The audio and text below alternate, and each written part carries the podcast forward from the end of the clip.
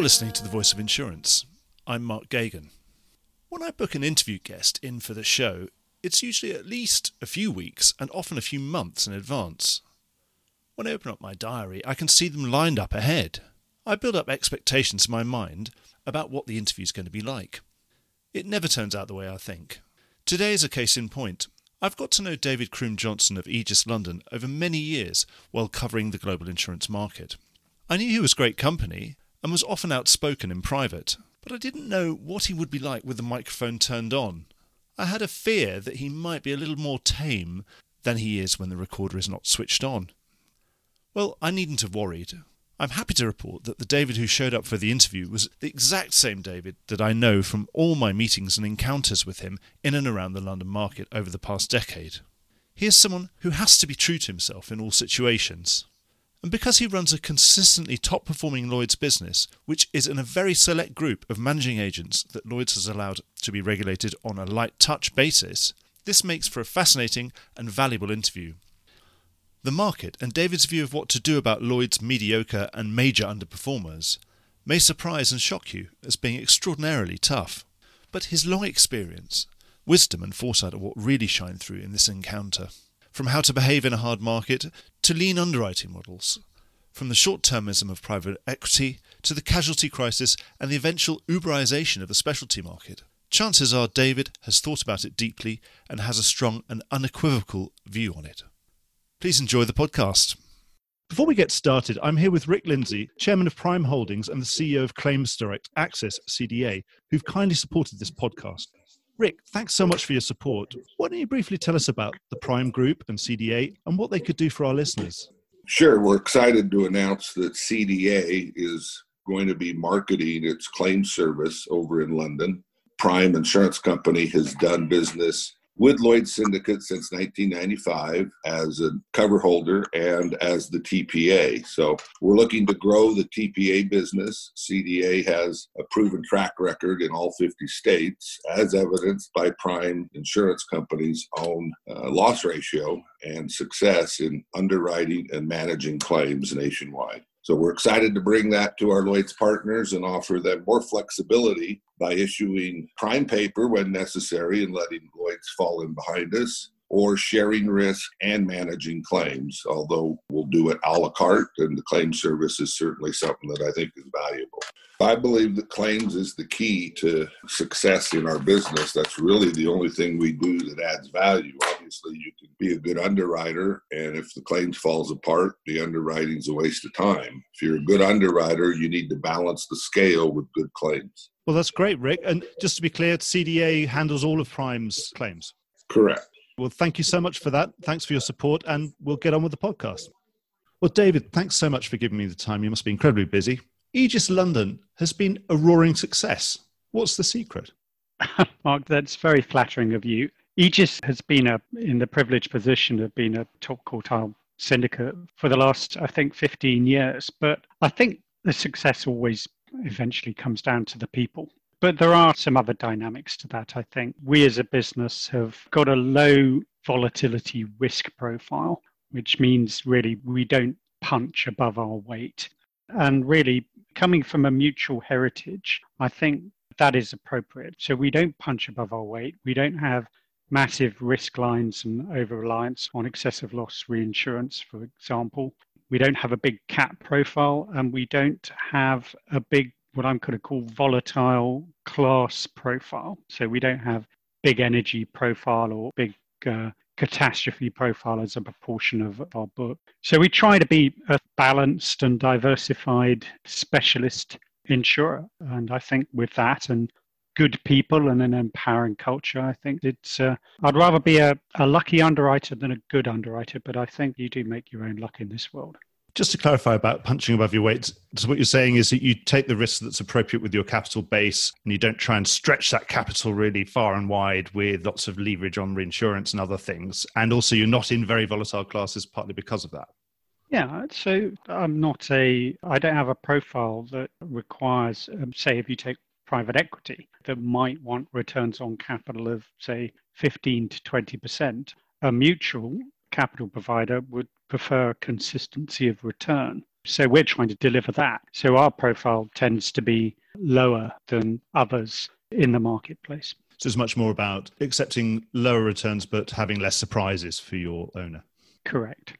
Well, you've mentioned about being a mutual. I wanted to ask you specifically about that. Is there something about mutuals? Mutuals have had a very good COVID crisis, for example, I think, certainly anecdotally. Is this something about being a mutual that encourages perhaps long term thinking and, and not, not this sort of quarter on quarter or high returns and getting in and out and all that kind of stuff? Is there something yeah. about it?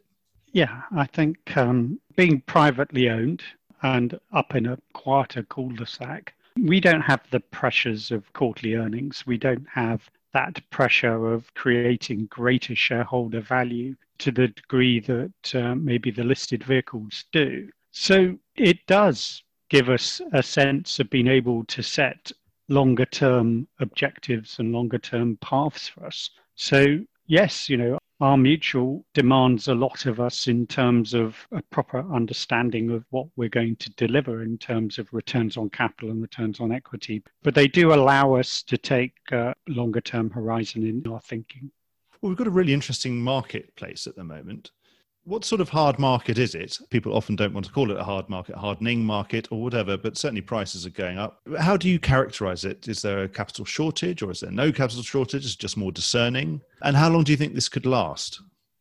Let's start with it. Uh, it it's a hardening market and it's coming off a low base. And what I mean by that is rate adequacy is returning, and underwriters should hope for and, and expect better underwriting returns in the market. Capital, it's a really interesting point in time at the moment, I think. I think the capital is becoming more discerning. I think it is, there is probably no shortage of it. I think, um, for instance, the pension funds are looking for diversification themselves, and insurance is increasingly becoming a, another asset in their investment portfolio. But I think that capital is becoming more inquisitive and more careful in its selection of which partners it wants to invest in. And so I think if you've had a run of success, then there is no shortage of capital. If you have had a mixed bag of results or a poor performing business, capital is very, very difficult to come by. So some of the capital raises that are going on in the moment are quite tough for a number of businesses mentioned about rate adequacy. You said a very low base, so implying there was rate inadequacy before. How far do we have to go before you're happy across the board that the pricing that's available is good for making a profit long term over the cycle? Our analysis would suggest that we're back up in terms of rate adequacy in the, in the specialist insurance sector to about 2012 levels, which was a good market for all of us and that should deliver good returns. So, in the voice that I have in front of my board and with our shareholder, I think we're in the best market for a decade. But is that um, back at the glory years of 03, 04 or post Katrina Rita Wilma? Not yet. So, there's a way to go. So, you can be satisfied to say that if I grow into this market with this rate adequacy, this is good, I should be increasing my profits, all things uh, equal. All things being equal. We know that they so rarely are, I know. I, I think the sequitur to that is that you've also got to think about what's happening to reinsurance and retro market rates. They're hardening as well, and it depends on the pace of that. And it depends on will direct insurers such as Aegis be forced to retain more risk or, or would actually wish to take on or retain more risk in this current climate. I would assume from your earlier answer that you're more of a conservative player, that you wouldn't want to retain more just because reinsurance has got expensive and optimize your capital that way. Would you go with the flow and buy the same amount of protection, but then try and pass that on to the original insurance customer?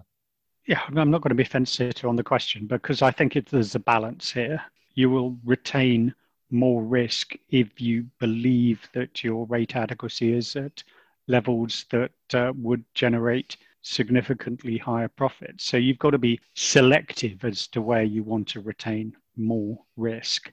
And yet, you know, we've got a, a panel of reinsurers who've supported this business through thick and thin. And uh, I think they should, if they wish to, should be able to avail themselves of the upsides that we may be enjoying now. So we will try and retain a, a good proportion of our pro rata support across our board and then see what our excess of loss underwriters are asking us to retain in across our catastrophe and risk programs. Now, would it be the time to be that great partner, or it's a difficult word, it, it's probably a dirty word to say the broker's friend, dirty two words, to be more friendly, to be someone who is open for business and who's not pushing for the extra, extra, extra rate on top of the rate. If you're happy with the adequacy, to be happy to be just doing more business at rate adequate prices that are okay not as good as 03 04 bonanza years which never of course last that long. Or would you be thinking well i don't want to leave money on the table. I should be hard still be hard now and be hard and po-faced and, well, and difficult um, or not? yeah reputations are, are, made at this point in the market. I think um, memories are very long in the broken community when you have behaved unreasonably in, in the hardest part of the hard cycle so I think um, we want to be proportionate in our responses. Uh, we want to ensure that uh, we're not uh, seen to be taking advantage of the hardening market to the degree of pushing rate beyond which where we would think it would be appropriate or adequate to deliver solid returns for us and for our shareholder. Because um, when the boot's on the other foot, then brokers always remember, and then you suddenly find you're not getting the showing you used to have. Yes, their, their memories can be very, very short in, in, in like like a goldfish in, in the hardening phase and then like an elephant in the softening phase. Okay, within this market, where are the best opportunities when you're looking at your budget for next year? You're thinking, wow, I really want to put a lot of chips on that segment of the market. I'm not going to go into the details of those classes because uh, I don't want to uh, publicize some of the things that we're doing in certain classes. But I certainly feel there's a fantastic opportunity for us as a market to digitalize what we're doing. And I think those who are prepared to invest in corralling their smaller SME business and their more homogenous portfolios into digital platforms, I think there's lots of advantages there to be had in terms of efficiencies, in terms of a lower intermediation cost and uh, better value at the end of the day for our clients. You've been investing in that sort of platform for four or five years now, haven't you? What sort of results have you been able to get out of it, in particularly in terms of stripping out unnecessary cost? The cost piece is a bit of a holy grail. It is happening, but it's happening probably at a pace that uh, it is slower than I would like. But is that, is that because of, of the run rate of investment? You have to keep investing and reinvesting any savings in better kit. Yeah, I think there's a bit of that, but I think we've managed to scale our platforms now to something that is really worthwhile. And for me, the exciting piece is that about 70% of the business that we've got on our digital offering, Opal online platform, Aegis London, is new, new business to us and new, new business to the Lloyd's market.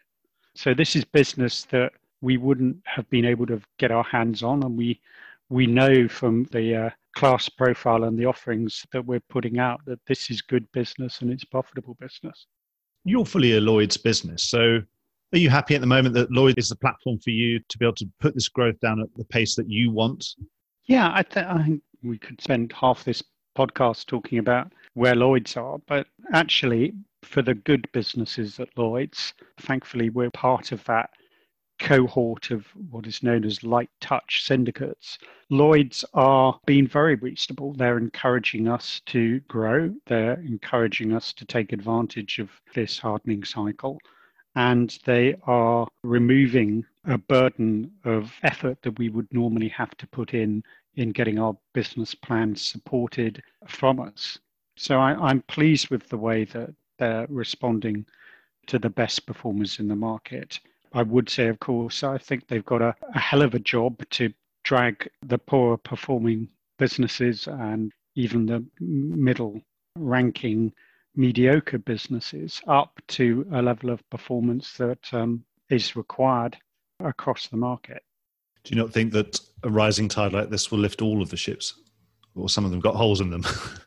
Uh, I'm afraid some of them have got holes in them, and it's not for me to comment on the performance of others. But I really do think that uh, Lloyd's has, has, got to deal with those businesses that are hold under under the waterline. and make it difficult for them to transact business unless there is a significant move towards rate adequacy. Because any any effect that maybe the rating agencies would have on the rating standards of Lloyd's affects us all, not just uh, those poor performing businesses. So I don't want to see that happen. So in general, you're happy with the balance, with the sort of the carrot, perhaps for the light touch, and the stick for everybody else. That they've got a reasonable balance, certainly sitting where you are. Yeah, it's easy for me to say this, but I would like like the stick to be a club. okay, well, I think we should have to leave it on on there. COVID nineteen, how much of a factor is it? Obviously, we, we had we had a hardening market before COVID nineteen, and has it just been fuel to to a hard market fire? let's say, I think it just gives a, another layer of uncertainty to the future. And it's not just the uncertainty with regards to the claims profile that COVID may bring to our market, but it's also, I think, the uncertainty that we may have in the economic impact that uh, COVID is going to have globally and, and what that does and, and, and how that drives our clients' appetite for insurance and that is again it's that age old question of supply and demand and you know it is the the supply of insurance going to be constricted because of poor performance in the in the specialist insurance sector? And is the demand for insurance going to wane because of the effects of covid? It's just a, an uncertain and unclear world out there. And th- are there any signs of any new demands coming because of covid? Um, new, you know, potential new products or new extensions I have to say this that you know I think there, there are good efforts going on in the market to develop COVID products for our client base, but those are prototypical insurance products, and uh, given rate adequacy elsewhere, a lot of capital and insurers may not wish to invest heavily in prototypical products when they've got rate adequacy in products that they know that can deliver good returns. What do you feel in terms of COVID, still a loss event that's still happening? But from a casualty perspective, do you think it's something, can you outrun it in some way? As a casualty, if you're a casualty underwriter, for example? Gosh, the age old, the age old principle of can you outrun losses through casualty underwriting? I'm going to say that there are many fools that have gone down that road in the past, Mark, and uh, and let's not think that a nimble casualty underwriter can deliver anything other than good returns for his business. And uh, but I don't think it would be a good idea to try and outrun COVID losses by writing significantly larger amounts of casualty uh, underwriting into your portfolios. Better to just exclude at the next renewal if you can. If you can, yeah. I wanted to get your feel for macro picture of industry reserves and particularly US casualty reserves. It's been a big story developing perhaps for the last three or four years now. And how far do you think things have got to run in that department, or do you think we're nearly done? We've had a lot of tidying up and a bit of reserve strengthening, quite a lot of legacy deals, and people sort of clearing the decks. Do you think that we're sort of ready to be able to forget about it and focus on the future? Or is more past going to come and keep biting us in the next years? The answer to that is no. There is continual uncertainty around what everybody terms as social inflation at the moment. And I think there is a differential between social inflation and claims inflation. But I do feel that it's going to be keenly felt in the way that casualty underwriters have set out their stalls. I think writing large chunks of excess casualty insurance could come back and bite and hurt the reserving of those casualty markets. We've got a very, very low net retained casualty profile. And I like that because you can build a, a, spread of business without feeling as if you are constantly having to strengthen your own casualty reserves. So I think that there is a way to go in, in the US market. In I think Bermuda has got a big casualty excess profile and whether that for them is something that they need to think about carefully as claims or social inflation delivers bigger awards and larger claims into the casualty arena. So more to come, likely, you'd say. More to come, I'm afraid. We've seen capital raisings, perhaps in response to the hardening market and during the middle of the COVID crisis, particularly at the sort of nadir of the market crash and response, stock response to COVID. How would you characterize those capital raisings? Do you think they've been defensive or do you think they've been genuinely aggressive and uh, offensive so that people can make the most of the hard market? Gosh, I seem to be sitting here on the fence on too many questions, Mark. You just not never too macro for you, David. You, no, it's not too macro. it's it's it's one where some of those capital raises have needed to be defensive to shore up some balance sheets. And then in others, I think there is a, a genuine opportunity for some insurers, and the capital raise has been there to allow them to take advantage of this better environment and better market. So some of it's disguised as we want to take advantage of this great market, so we need to raise capital where actually you're probably just plugging a hole in your balance sheet. And others are very genuine attempts to raise capital because the opportunity is there we may or may not have a class of 2020. We've had a class of 2020 news stories, but we haven't necessarily seen all the money on deposit at the Bank of Bermuda and wherever else yet. If we do have a class of 2020, what sort of opportunity do you think it's stepping into? Is it something really broad, or is it something just really focused perhaps in specialty and excess and surplus lines in the US? I think that more of the latter, Mark. It's not so broad brushed that we can suddenly rush into i don't know motor quota share or something like that you know i don't think it's something that everybody is if we stick to to our knitting and we stick to what we're good at and what we know i think there are some good opportunities for one and all who can raise the capital to do it. Do you think they've got a, a long-term situation where we can build franchises that will still be around in 20 years time like you know some of the class of 2000 2001 or will it be the sort of thing that's quite short lived and they'll make a quick buck on the spike in rates and then as soon as everything goes down they'll have to consolidate and shut up shop? Again you sort of i'm going to use the analogy of how much pe there's in in the market at the moment and pe requires shorter term returns than most so are we building businesses new businesses here that will last 20 years and still be around and still be making a solid contribution in 20 years? I'd love to think so. That's what my head tells me. My sorry, my heart tells me, but I think my head says differently that you know that there are some avaricistic PE money in the market that's going to demand quick returns. And I suppose does that really matter though, David? It's just horses for courses. Some things are some things are fast and, and easy, and other things are long and steady and permanent.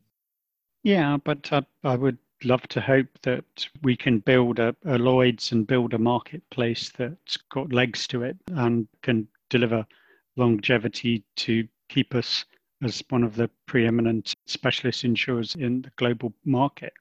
We mentioned about consolidation. Obviously, consolidation amongst uh, carriers, presumably given this market is not on the cards, absolutely not. While there's so much uncertainty and so much stuff to be getting on with, but we have had consolidation news on the broking side in a really major sense with proposed merger of Aon and Willis. How might a merger between Aon and Willis affect your business, David? Well, we've always been in the slightly fortunate position of having a, a very broad spread of business coming to Aegis. And uh, so the big three, I think, was about 35% of our business comes from from the big three, whereas I think the market average is somewhere in the low 50s. So it will have an effect. I think um, when you put two businesses like that together, Aon and Willis will now supersede Marsh as our number one producing broker to the syndicate. But uh, I think it will depend. We will sit back and we will watch what, what our then the ripples of this merger and what will happen in terms of investment in will some of the other independents be able to take advantage of that merger? Will new franchises and new broking markets open up to us? Probably. Does it change anything that you do? No no no not really i just think we plow our own furrow and um, you know i think um, the days of paying additional commissions for wrapped up portfolios through Aon or Willis or Marsh, I think, are waning. You know, I think what, if anything, the great excitement for me is is at some point the Uberization of our marketplace, this specialist sector, is going to happen, and it'll be who can most efficiently deliver capital and products and services to the client base in the most efficient manner who will be the winners. What do you mean by Uberization there? That sounds very capital light. You know, this is the you know, the taxi company that has no taxis, or like Airbnb, you know, the hotelier that has no hotel. Yeah, I, I think if you look at the efficiency of the, if you've got one end of the spectrum, the client, and the other end, the capital, i.e., the, the carrier, I think the that intermediary chain and the value of that intermediary chain it is and will get chopped up in the coming years. And uh, the carrier will by necessity be able to get to the client more efficiently. And i think what that does and excites us is the fact that really the client itself should be able to get cheaper pricing it's not something that's scaring you as a mutual and feeling oh god this is all going to move the world's going to move by us. Well you can either be part of it and be part of that exciting journey and and develop your your own platform to deliver this or end up being a blockbuster or kodak and sit back and pretending the world's not changing around you do you think there's a scope for the digitization of mutuality it sounds like a digress we've had and we've had obviously oh. peer-to-peer type um, insurtechs and those sort of things is, is there something in it digitalization of mutuality that that's something i haven't really thought of, Mark, because I think yeah, mutuals form usually because there is a lack of demand in the insurance commercial sectors to deliver the products that uh, the mutual members need to buy. So to digitalize that, yes, I think the products that we offer through our mutual to our members, certainly there's the scope for some of that to be delivered to them in a more efficient way. But I think it's more the SME and the more homogenous risks that'll go first. On that subject, in InsurTech, we've had the, this sort of poster child for InsurTech Lemonade, and it's had its IPO this summer, and it's been a roaring success, trading on very high multiples. Do you think this is signal of a watershed moment, a bit like the Netscape IPO that happened at the dot com boom or something like that? This is where you and I will differ. I just, I'm, I'm staggered about that IPO. I'm staggered about the multiples. I'm staggered about who are the investors and what has Lemonade delivered since its formation. And its ability to capital raise is astonishing. And I congratulate the team who've been able to deliver that capital raise. But I'm going to say something very, very simple. They haven't made any money yet. And our digital platform at Aegis London, that should be a poster child for what should be going on, has already delivered significant profits to Aegis London. So I think all I would say is come back and talk to me about uh, the success of Lemonade when they've actually done something successful other than other than raise capital. It's something to be aware of, though, given we've got a business like Tesla, which is going to have a bigger, you know, often has a larger market cap than Ford Motor Company, and has a willing investor base. So can it become a self-fulfilling prophecy that it still doesn't have to make any money, but it can take over the car industry because enough people believe in it. There are different investor bases, seem to be from a different planet. That they're tech investors rather than insurance investors, aren't these people? You mentioned Mark, and you sat here and reminded us all of uh, of that it, tech boom of the late '90s. I think uh, you know we can all all remember what happened there, and you can't build these house of cards without, at the end of the day, having some strong bricks and mortar foundations to them. So I worry about InsurTech in the terms that we seem to spend a lot of time glorifying in the failure of InsurTech. that you know we've learned tremendous amounts from what we did but we actually didn't make any money out of it well that's the harsh reality of hard-nosed insurance investment is about delivering satisfactory returns to shareholders. It's just a different fundamental misunderstanding. In that model, it's so much more about just capturing millions and billions of customers, numbers on a list, and then you'll work out how to make money out of them later. But with insurance, you're saying you've got to make money all the time, otherwise you'll be bust quite soon. Lemonade now needs to deliver. And as I say, come back and we'll circle around and have another conversation when we've got a track record of performance from Lemonade from an underwriting and return on capital perspective. Time, but I suppose of the dot com boom, obviously Amazon was a public company when the dot com crash happened. You could have bought stock, and obviously you would have made a huge return out. But then, obviously, for every Amazon, there's a pets.com and everything else that, that oh, yeah. Yeah, there'll always be winners and there'll always be losers. But, you know, I feel some of them will succeed and many of them will fail. You're a people business and you understand people biggest asset and perfectly understandable. The Lloyd's market's been through a bit of a revolution and and perhaps I suppose it's been a rude awakening perhaps as well that this diversity and inclusion issues and conduct issues have come more to the surface. We've had a culture survey and obviously we've had difficult headlines to read in the mainstream press over the last couple of years as in the wake of Me Too. And we've also just had a sudden departure of a CEO due to what obviously we can only glean from a stock exchange announcement about conduct failings. Do you think that's a sign now that the sector really means business on diversity and inclusion? And it's, I keep saying watershed moment, but this, if I presume that if, if someone was putting their head in the sand and presuming that this was all box ticking and other things, that now this really would have got their attention, that the industry really means what it says on diversity and inclusion. Well, I've always loved the um, saying, um, culture eats strategy for breakfast. And good cultures, and by that I mean good attitudes to business life, I think are, are critically important to not just the success of those businesses, but for the moral standing of those businesses. So I, have been a passionate advocate for D&I for a long period of time, and I'm going to going to say uh, uh, sometimes for somewhat selfish reasons. I think diversity of thinking is is good for business. You know, if we've got different voices and different experiences and different ways of bringing those experiences together, not just around an executive table, but around a, a corporate body, you're going to be in a better place and a better place to make money. And from an inclusion perspective, I mean, uh, you know, I, I feel the the arguments of I've been involved in forums of not just gender but ethnicity for a while now, and I just wish the debate would accelerate because we still find in both the gender and ethnicity discussions and what Black Lives Matter has brought to the table for us all is a lot of rear view mirrored, a lot of it of correctly pointing out the failings of the market.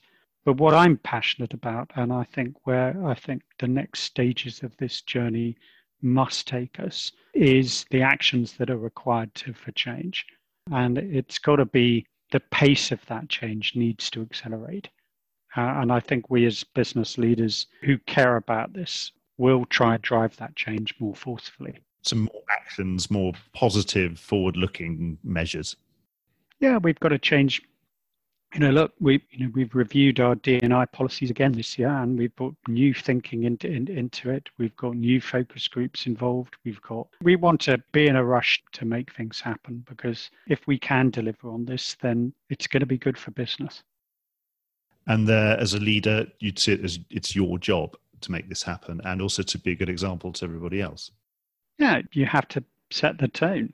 You know we were chatting a while back mark about um, return to the office. And uh, and i think we're sitting here now with i think ceos have got to show and promote the benefits of working in a collegiate and collaborative and diverse and inclusive office environment. And uh, that'll get people back back to work. Just for the listeners, David is in his office. We're on a Zoom chat, but uh, David's in his office and I'm in my living room. But next time we'll do it in your office.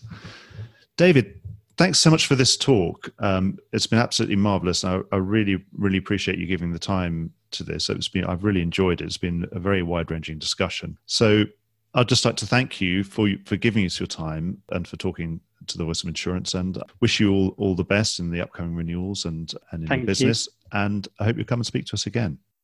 Well, that's that's really kind, Mark. I hope your listeners have enjoyed some of it, and uh, you know, I think if we're the specialist insurance sector's got a very bright future. It's a changing environment, and And it's a great moment to be involved in our sector. And people, you know, I feel very passionate about what the future looks like. And I'm, I'm so encouraged by the strength of talent that is attracted to our sector and, and the quality of the younger people in our industry. And um, it's a good future for all of us, I think.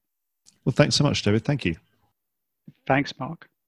Well, I hope you enjoyed today's episode. If you did, don't forget to subscribe or leave a like or a review or recommendation on whatever podcast platform you used to access this program. These really help get the word out. Thanks for listening, and once again, big thanks to today's supporter, Claims Direct Access. Voice of Insurance is produced by me, Mark Geoghegan. Music was written by Anna Geoghegan and produced by Carlos Geoghegan. Check out more podcasts and written comment pieces at www.thevoiceofinsurance.com.